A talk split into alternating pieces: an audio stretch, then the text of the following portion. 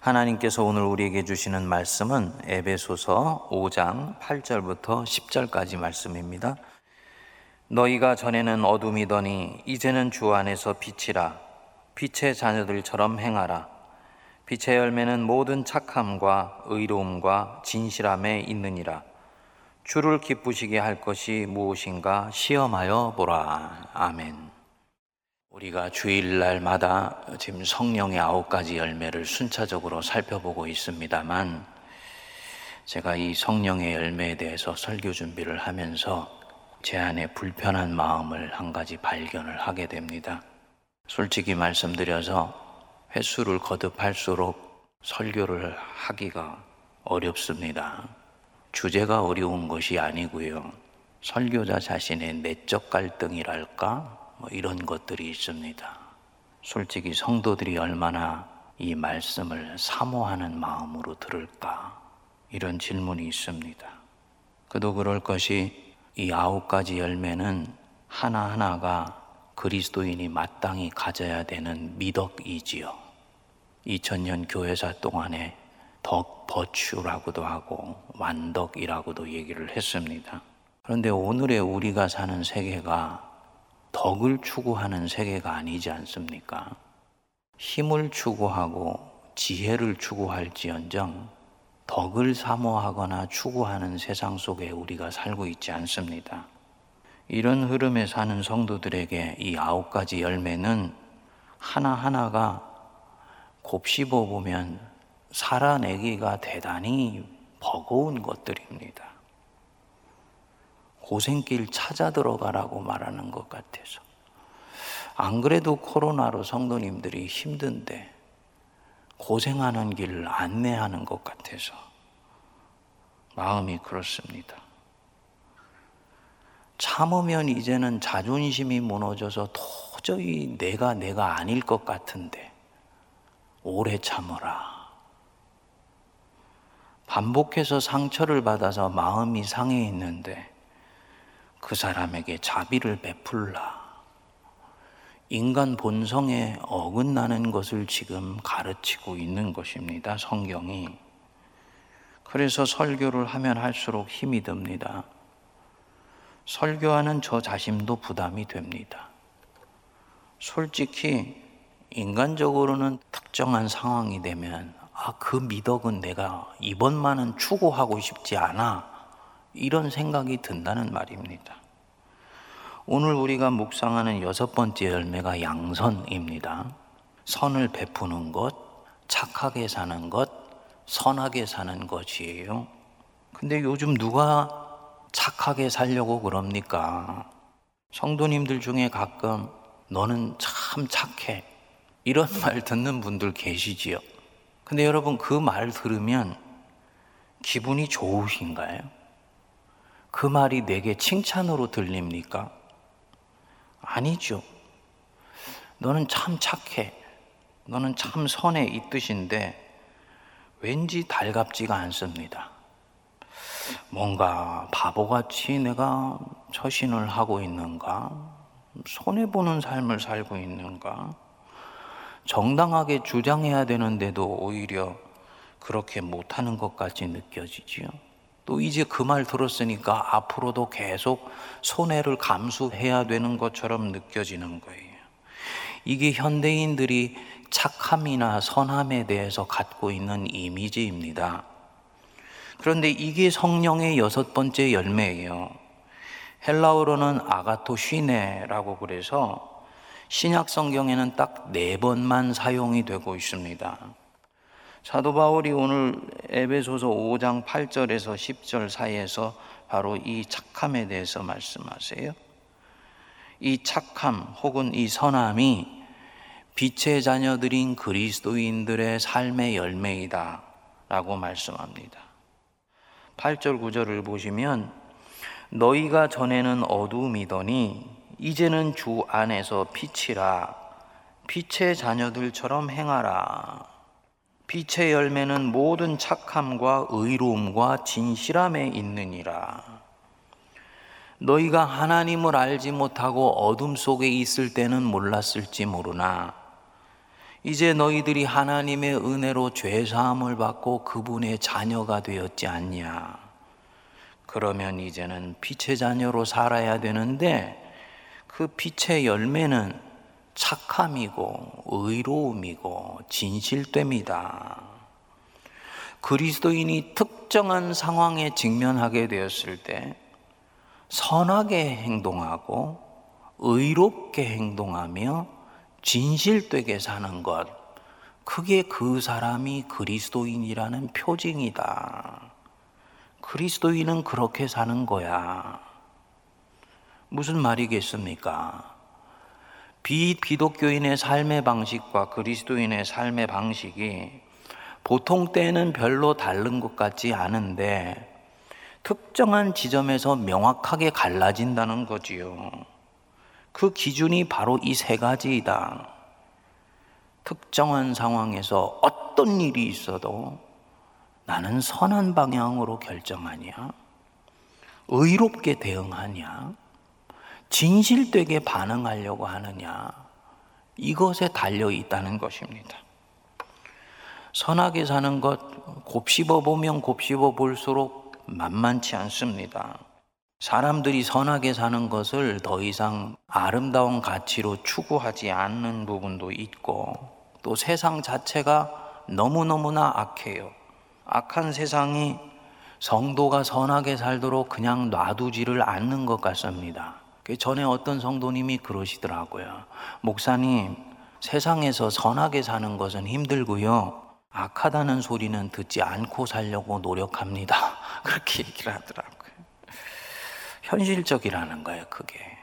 근데 여러분, 정말 그럴까요? 진정 선한 삶은 현실에서는 살아내기가 불가능한 것이고 그것은 그저 이제 이 도덕 체계만 존재하는 낭만일까요? 우리가 세상은 점점 악해져 간다는 선입견을 옆으로 좀 밀쳐놓고 성경의 세계 안으로 들어가 보면 성경의 세계는 사실 우리가 지금 마주하고 있는 세상과 별반 다르지 않거나 그보다 더 악한 세상이었습니다. 아브라함이 살아내야 했던 가나안 땅 보십시오.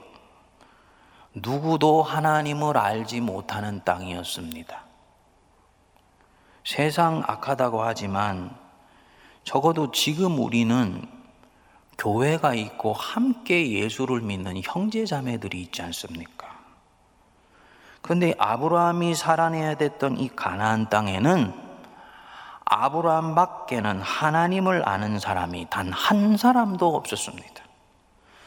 그야말로 하나님 없는 땅에서 외톨박이로 살았습니다. 그런 세상에서 하나님을 믿고 선하게 산다는 것이 얼마나 힘든 일이었을까요? 그런데 그는 선하게 살아냈습니다. 그의 아들 이삭, 우물을 파면 빼앗기고 우물을 파면 또 빼앗기고 그렇게 해서 5번을 옮겨 다니게 되었습니다.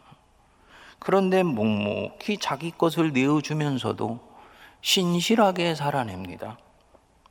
모든 족장들은 이 악한 현실에서 안으로는 자기 죄와 싸우고 밖으로는 선하게 살아낸 거예요. 이게 다가 아니지요. 하나님을 부정하고 온갖 나일강의 잡신을 숭배하면서 끊임없이 착취당하는 애굽 한복판에서 이스라엘 백성들이 400년 동안을 선하게 살면서 견뎌냈습니다. 성경을 보면 견뎌낸 정도가 아니라 점점 번성하여져 갔다고 말씀을 합니다. 선하게 사는 것이 이들의 번성하는 힘을 약화시키지를 않았다는 것이지요. 구약에만 이런 것이 아닙니다. 사도들이 복음을 전하며 살았던 세상, 온갖 탐욕과 쾌락이 판을 치고 있던 로마 제국 한복판이었습니다. 그런데 이들은 그리스도를 따라서 선하게 살면서 자기에게 할당된 사명을 넉넉히 감당해낸 것입니다. 제가 지금 무슨 말씀을 드리는지 아시지요? 신앙의 사람들은 지금만큼이나 악한 세상 한복판 속에서 선한 삶을 살면서도 오히려 점점 강하여져 가고 더 번성해져 갔습니다. 이것이 성경 속에 있는 하나님의 세계의 모습이에요. 그들 안에는 악한 세상에서도 선한 삶을 살아낼 수 있는 어떤 힘을 갖고 있었다는 얘기죠. 어떤 경우에는 내가 손해를 보면서도 형제와 이웃의 필요를 먼저 살피고 악을 선으로 갚아내고 오히려 그 악을 선으로 이겨내는 힘이 이들에게는 있었습니다. 그것이 정말 무엇이었을까? 오늘 좀 그 부분들을 같이 좀 들여다보기를 원합니다. 첫 번째로, 한 사람의 심령 속에 하나님의 은총이 임하면 그는 그 은총의 힘으로 선한 삶을 살아낼 수 있는 능력을 갖게 됩니다. 적어도 어떤 사람이 짐승이 아니고 사람이면 그는 할 수 있는 대로 선하게 살고 싶어 합니다.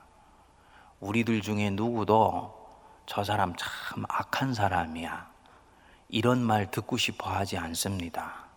할 수 있으면 참 선해, 이런 말 들으려고 하는 마음이 있지요. 그런데 우리는 어떤 특정한 상황에 직면하게 되면 내가 원하는 바 선은 행하지 아니하고 원치 않는 바 악을 향해서 달려가는 경향이 있습니다. 뭐냐? 그 사람 안에 죄의 힘이 역사하고 있기 때문이에요. A라는 그리스도인이 있어요. 회사에서 근무하는 중에 동료 B와 함께 프로젝트를 하나 맡게 되었는데 좋은 아이디어가 전혀 떠오르지를 않는 것입니다. 우연히 B의 메모장을 들여다보게 되고 결국 그의 아이디어를 훔쳐 발전시켜서 자기의 것인 양 보고서를 만들어내게 됩니다. B가 말하지요. 너 내 거 본 거 아니야? 내가 생각한 것과 너무나 똑같아, 라고 말하지만 A는 시치미를 뚝 뗍니다. 지금 이 A 안에 무엇이 이렇게 행동하게 하고 있는 건가요? 이 사람 안에 극복되지 못한 죄의 힘이 그렇게 하는 거죠. 저 아이디어가 내 것이 되면 다음 기회에는 내가 승진할 수 있는 찬스를 얻을 수 있을 텐데, 라는 욕망이 그를 몰고 가는 거지요. 그 이면에는 혹시 이 프로젝트 성공하지 못해서 내게 온 기회를 놓치면 어떻게 하나? 라는 초조함과 불안과 염려와 두려움이 깔려 있는 것입니다. 그래서 결국 이 초조함을 이기지 못해서 동료의 아이디어를 훔치는 것이죠. 문제는 이 사람은 앞으로도 비슷한 경우가 생기면 동일한 방식으로 행동할 것입니다.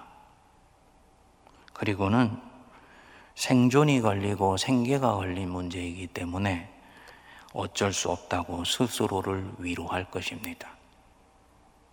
이 사람이 교회를 다닌다 하여서 이 문제가 저절로 해결되지 않습니다.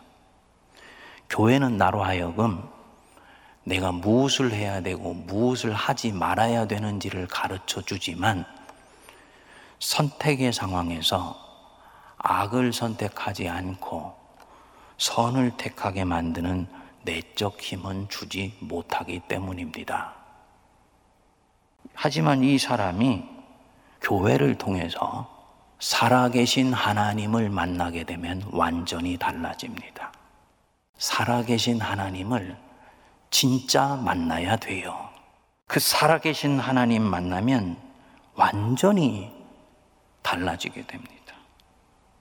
어떤 사람이 예수를 영접하여서 내가 하나님을 만났다, 이 말은 이 사람이 이제 전능하신 하나님에 의해서 자기 인생이 보호받고 사랑받는 삶을 살기 시작했다는 것을 의미하는 거예요. 그리고 그것이 실제로 믿어진다는 말입니다.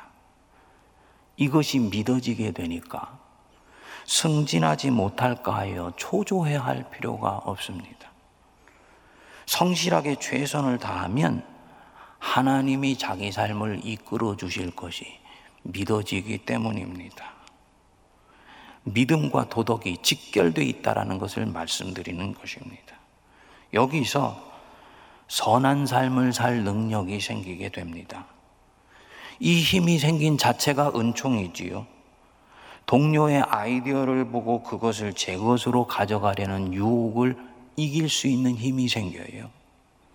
하나님이 나를 이끌어 주셔 라는 강력한 믿음을 갖게 되니까 오히려 자기가 가진 아이디어를 동료인 B에게 줄 수도 있습니다. 자네 지난번 승진에서 탈락됐지. 나보다 2년을 일찍 들어왔잖아. 딸린 아이들도 셋이나 되고 이 아이디어 자네가 가져. 자네 아이디어로 이 프로젝트 만든 것으로 해. 이렇게 말해줄 수 있습니다. 심령의 변화가 일어난 것입니다. 선한 삶을 사는데 결정적으로 중요한 것입니다. 은총이 나를 자유하게 해주고 그 자유가 나로 하여금 선한 삶을 기쁨으로 살아갈 수 있도록 해줍니다. 세리 삭개오가 자기 집에 예수님이 오시니 말하지요. 주여 보시옵소서. 내 소유의 절반을 가난한 자에게 주겠사오며 만일 누구의 것을 속여 빼앗은 것이 있으면 내 갑절이나 갚겠나이다. 당시 세리 하면 돈만 아는 사람들이었습니다. 로마가 세금을 걷는데 직접 걷지를 않고 세금을 거두는 세리를 고용하여서 세금을 거뒀어요. 이 세리들은 현지인이기 때문에 어디에 돈이 숨겨져 있는지를 속속들이 다 아는 것입니다. 그래서 이 세리들이 5분의 4만 세금을 걷어서 로마에 보내고 5분의 1은 자신들이 착복하는 삶을 살았습니다. 백성들이 이 세리들을 얼마나 혐오하고 증오했는지 모릅니다. 그거를 아는 이 세리들은 사람 대접받기 위해서라도 악착같이 돈을 벌려고 하고 그 돈에 집착을 했습니다. 그런 세리의 장이 바로 이 삭개오입니다. 근데 이 사람이 예수님을 만나고는 사람이 완전히 바뀐 거예요. 자기 소유의 절반을 다른 사람에게 나눠주겠다. 돈이 없으면 살 수 없었던 사람이 자발적으로 지금 가지고 있는 소유의 절반을 다른 누구에게 나눠주겠다. 지금 어떤 일이 일어난 것입니까? 이 사람이 돈이 없어도 살 수 있는 내적인 자유함이 찾아온 것입니다. 뭐냐? 예수님 만난 날에 이 사람이 깨달은 거예요. 하나님이 지금 이 예수님 통해서 자기 집을 방문해 주셨다는 것, 자기 같은 죄인도 용서해 주시고 품어 주셨다는 것 너무너무나 감사하니까 마음속에 아 주님이 나를 그렇게 사랑하시는데 나도 주님 뜻대로 한번 살아봐야지 라는 이 선한 마음이 찾아오게 된 것입니다. 그래서 선하게 살고 싶고 정직하게 살고 싶은 마음이 일어나기 시작한 거지요. 선하게 산다. 매 순간 선을 택한다. 변화되지 않으면 불가능한 일입니다. 내 인생 속에서 선과 악을 택하면서 살 기회가 평생 속에 100번이 있다고 할 때 한두 번은 선을 택해서 살 수 있어요. 나머지 98번도 그렇게 살 수 있는 힘은 이 사람 자신 안에서는 없습니다. 한 가지가 있으면 가능합니다. 마음이 새롭게 되어서 변화를 받아 그 심령 속에 예수님이 들어오시면 이 사람은 선한 삶을 살 수 있는 내적인 힘을 갖게 됩니다. 대단히 중요한 부분들입니다. 하나님이 찾아오셔서 그를 만지시면 이 삶을 자유함 가운데 살아가게 되고 또 그렇게 살고 싶어져서 선을 기쁨으로 선택할 수가 있게 되는 것입니다. 둘째로 선택의 순간에 선을 택해도 나는 절대 안전하다는 것을 믿어야 됩니다. 성도가 악한 세상에서 선하게 사는 것이 왜 그리도 힘든 것이냐? 선을 택하면 안전하지 않은 것 같거든요. 선하게 살면 안 될 것 같은 것이거든요. 선하다라는 것이 무엇입니까? 윤리학에서는 시대마다 문화마다 선의 정의가 조금씩 다르다고 말을 합니다. 하지만 기독교에서 아가토 쉰에는 좀 더 명료합니다. 선하다, 착하다. 이 말은 나는 좀 손해를 보더라도 이웃과 형제를 이롭게 하는 것이 그게 바로 선한 것이고 착한 것입니다. 이타적인 것과 연결되어 있는 것입니다. 우리가 선하게 살고 싶지만 못하는 결정적인 이유가 있어요. 그렇게 하게 되면 내가 살아남지를 못하게 될 것 같은 거예요. 나를 보호하기 위해서라도 지금 이 순간은 선을 쫓아가면 안 될 것 같은 것입니다. 그런데 예수님이 내 안에 들어오시면 모든 것이 달라집니다. 그분이 내 인생을 이제 책임지십니다. 그래서 나는 선을 택하고 살아도 절대 이 악한 세상에 의해서 삼켜지지 않는다는 것이 믿겨집니다. 나는 안전하다는 것을 확신하는 것입니다. 이것이 믿겨지게 되면 그는 선택의 결정적인 순간에 좁은 길을 택할 수도 있고 선한 길을 택할 수도 있습니다. 변화된 A가 자기 아이디어를 B에게 줄 수 있는 이유도 바로 여기에 있습니다. 그렇게 살아도 자기는 안전하다는 것을 믿는 것입니다. 하나님이 챙겨주실 것을 믿기 때문입니다. 다윗이 자기를 죽이려고 한 사울을 죽일 기회가 있었는데 살려보내주지요? 고도의 윤리의식이 아닙니다. 다윗에게는 더 깊은 곳에 무엇인가가 있습니다. 무엇이냐? 이 사울을 살려보내도 나는 안전하다. 고난의 세월은 조금 더 길어지겠지만 사울이 절대로 내 인생을 삼키지는 못한다. 하나님이 나와 함께 하시기 때문이다.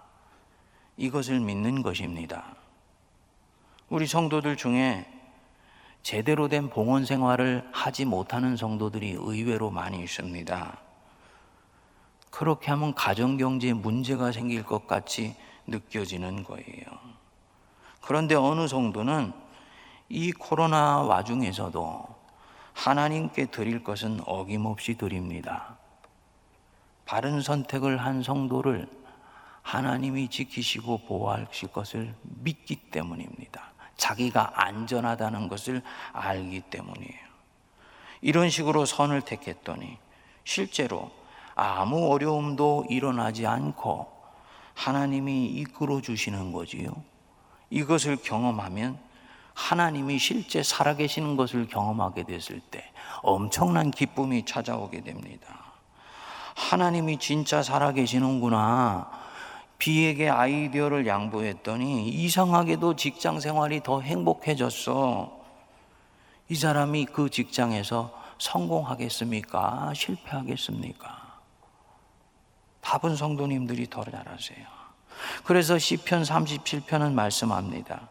여호와를 의뢰하고 선을 행하라. 땅에 머무는 동안 그의 성실을 먹을거리로 삼을지어다. 셋째로, 선을 택하는 순간 그 사람은 하나님께 영광을 돌리고 있다는 것을 꼭 아셔야 됩니다. 에베소서 5장 9절에 보면 빛의 열매는 모든 착함과 의로움과 진실함에 있느니라. 10절, 주를 기쁘시게 할 것이 무엇인가 시험하여 보라. 이렇게 나왔습니다. 여기 이 시험하여 보라, 9절과 연결되는 부분이죠. 헬라어로 도키마조라 그래서 시험하다라는 뜻보다는 분별하다, 찾아내다 이 뜻이 더 강합니다. 선택의 순간에서 무엇이 하나님을 기쁘시게 하는 선택이지? 라는 것을 분별하고 찾아내라는 것입니다. 당연히 9절과 연결되는 말씀이니까 하나님은 빛의 자녀가 착함과 의로움과 진실된 방향으로 선택하는 것을 기뻐하시지요. 성도가 하나님께 전심으로 예배할 때 하나님이 영광 받으시지요. 그런데 언제 가장 큰 영광을 받으시느냐? 너희 몸을 하나님이 기뻐하시는 거룩한 산 제물로 드리라. 이것이 너희의 드릴 영적 예배니라. 하나님이 선택의 상황에서 성도가 선한 방향으로 당신의 이름을 위해서 선택해 나갈 때, 그때 하나님은 가장 큰 영광을 받으십니다. 이 예배의 자리에 나와서 예배 드리는 것도 영광 받으시지만, 바로 그 순간에 삶으로 드리는 예배 속에서 하나님이 영광을 받으시는 거죠. 하나님이 요셉의 인생을 통해 엄청난 영광을 받으셨죠. 그의 인생 전체가 하나님을 기쁘시게 했습니다. 하지만 요셉의 인생 단면으로 들어가 보면 하나님께 가장 큰 영광을 올려드린 순간이 언제냐? 자기를 팔았던 형제를 품는 순간이었어요. 아버지 야곱이 죽으니까 이제 형제들은 생각했습니다. 저 야곱이 이제 아버지 죽었다고 그동안 미뤄왔던 복수를 우리한테 하면 어떻게 하지? 하고 두려워할 때 요셉이 형들을 품으면서 말했습니다. 당신들은 나를 해하려 하였으나 하나님은 그것을 선으로 바꾸사 오늘날과 같이 만민의 생명들을 구원하려 하였으니 당신들은 두려워 마소서, 내가 당신들과 당신의 자녀들을 기르리이다. 형들을 품은 거예요. 그리고 이 형들을 품고 위로하는 순간에 하나님은 무한한 영광을 받으십니다. 자기 백성이 당신의 마음을 비로소 온전히 배웠기 때문입니다. 우리 성도님들이 누군가에게 선을 베푸는 순간 하나님은 그 순간 한없이 영광 받으신다는 것을 꼭 기억하시기 바랍니다. 이 선에 대해서 선으로 응답해야지요. 그날 형들이 이렇게 대답했다고 가정해 보십시오. 그래 요셉아, 하나님이 너를 통해 만민의 생명을 구하시려고 우리 죄악까지 사용하셔서 너를 여기로 이끌으셨지. 네 생각이 옳은 거야. 교회 안에 이렇게 말하는 성도들이 많이 있습니다. 선을 베풀었는데, 믿음을 실어서 선을 베풀었는데 그것을 오히려 악으로 갚는 것입니다. 가장 악한 죄악입니다. 하나님이 너무너무나 진노하시는 악이에요. 선을 악으로 갚는 거지요. 선에는 선으로 응답해야죠. 왜 이런 것이 악하냐? 만일에 요셉의 형들이 자기들 죄악까지도 사용하셔서 요셉을 선하게 이끄셨다고 말하는 순간 요셉의 마음은 다쳐버리고 그는 엄청난 상처를 받게 될 것입니다. 형들은 이 선에 선으로 응답해야지요. 그렇게 말해주니 요셉아 너무 고맙다. 우리가 정말 잘못했어. 용서해다. 이것이 선을 선으로 갚는 것이고, 서로가 가슴이 울려오면서 화해가 일어나는 순간이에요. 하나님의 나라가 이루어지는 순간입니다. 성도님들, 세상은 어제나 오늘이나 내일이나 동일하게 악합니다.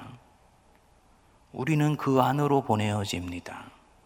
감사한 것은 주님이 우리 그리스도인들이 살아야 되는 세상을 잘 아십니다. 그분은 현실을 아시는 분이에요. 제자들을 보내실 때 그래서 말씀하셨습니다. 내가 너희를 보냄이 어린 양을 이리떼 가운데 보냄과 같도다. 그분은 우리가 마주하는 세상이 이리떼같이 우리를 삼키려는 세상이라는 것을 아십니다. 그런데 우리 보고 호랑이처럼 맹수가 되라고, 여우처럼 꾀를 내라고 말씀하시지 않습니다. 어린 양을 이리떼 가운데 보냄과 같다. 우리를 양으로, 그것도 어린 양으로 보낸다고 말씀하는 것입니다. 왜냐? 어린 양으로 세상으로 나가도 충분하기 때문입니다. 고생은 좀 한다는 건 미리 예고하셨어요. 너희가 세상에서는 환난을 당한다. 예수 믿고 사는 것 쉬운 것 아니다. 그러나 담대해라. 내가 세상을 이기었노라.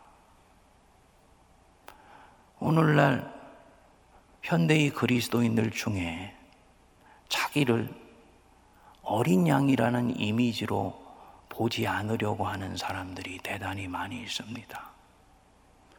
그것은 성경적인 인간의 이미지가 아니에요.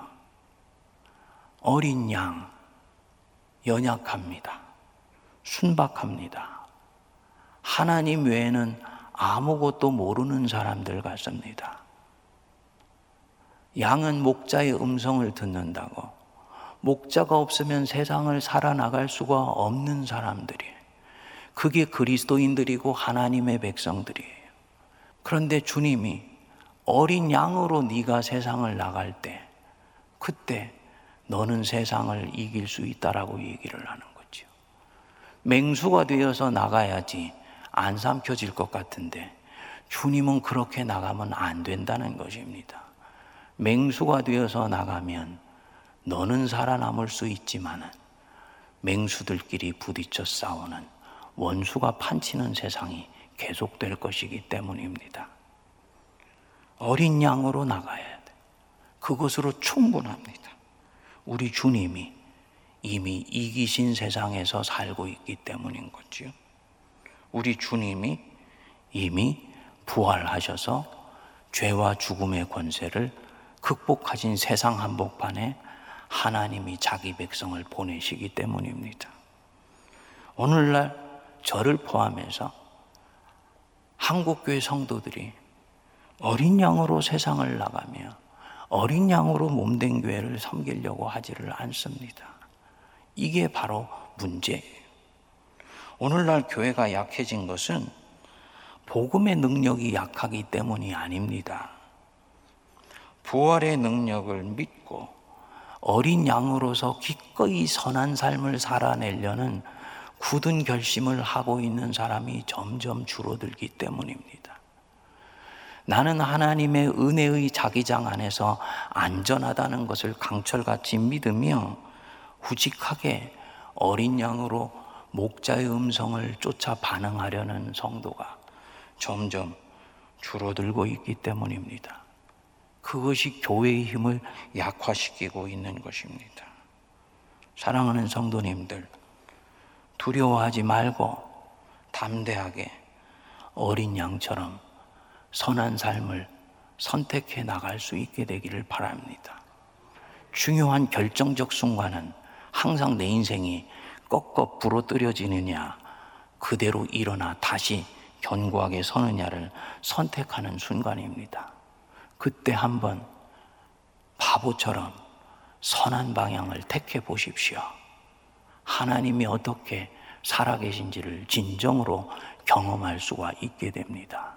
그리고 바로 그 사람은 시간이 지나면서 점점 하나님을 기쁘시게 하며 하나님의 영광이 되는 삶을 살아낼 수가 있게 됩니다. 그를 통해서 교회는 강해지고 복음은 살아있다는 것이 증거되며 하나님은 무한히 영광을 받으시는 것입니다. 아무도 살아내려고 하지 않는 이 착한 삶, 우리 세문안교회 성도들은 도전할 수 있게 되기를 바랍니다.